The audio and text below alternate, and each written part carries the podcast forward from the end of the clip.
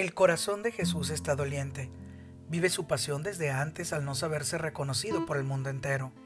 No porque Él quiera ser reconocido por sí mismo, sino porque al rechazarle se rechaza al Padre y esto no tiene sentido.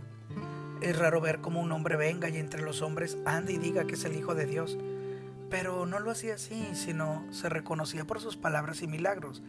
Y eso es triste, pues al ver esto el mundo es ciego porque esas palabras y hechos solo vendrán de Dios y no lo aceptaron. Con Juan el Bautista muchos se convirtieron, sin embargo lo único que hizo fue hablar de Jesús y se fijaron más en la persona de Juan que en sus palabras. El pueblo no escuchó, solo admiró por fuera, solo miró a la persona y no escuchó las palabras de vida que decía. El reconocimiento de Jesús no es de tiempos nuevos, sino de tiempos antiguos, pues desde el Antiguo Testamento se habla de un Salvador, de un Mesías, enviado al mundo para salvarlo. Sin embargo, los doctos no reconocen el trasfondo de las escrituras. Jesús es el centro de esta. No reconocer a Jesús como enviado del Padre es algo que no se comprende, pues nadie ha visto al Padre en persona, solo Jesús.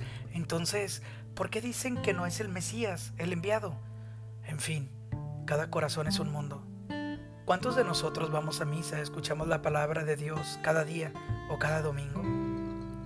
¿Cuántos de nosotros hemos llevado cursos de Biblia? ¿Cuántos de nosotros a lo largo de la vida hemos escuchado, leído y meditado su palabra? Sin embargo, seguimos con dudas, seguimos con incertidumbres. Cuestionamos la vida de Jesús o no confiamos en su palabra, que es el mismo, hablándonos en revelación al mundo entero. No damos testimonio. Podemos decir que conocemos a Jesús porque hemos leído de Él y escuchado, pero la mejor manera de hacerlo saber es dando el testimonio. Jesús quiere que conozcamos al Padre a través de Él. Por eso mismo, para que el mundo viva mejor, en orden, que podamos vencer todas las ataduras mundanas a través del testimonio de Cristo. Por eso ha sido enviado para reconocer al Padre en el Hijo y a la vez en el prójimo, para testimoniar a Cristo en el mundo es la misión de la propagación de la buena nueva.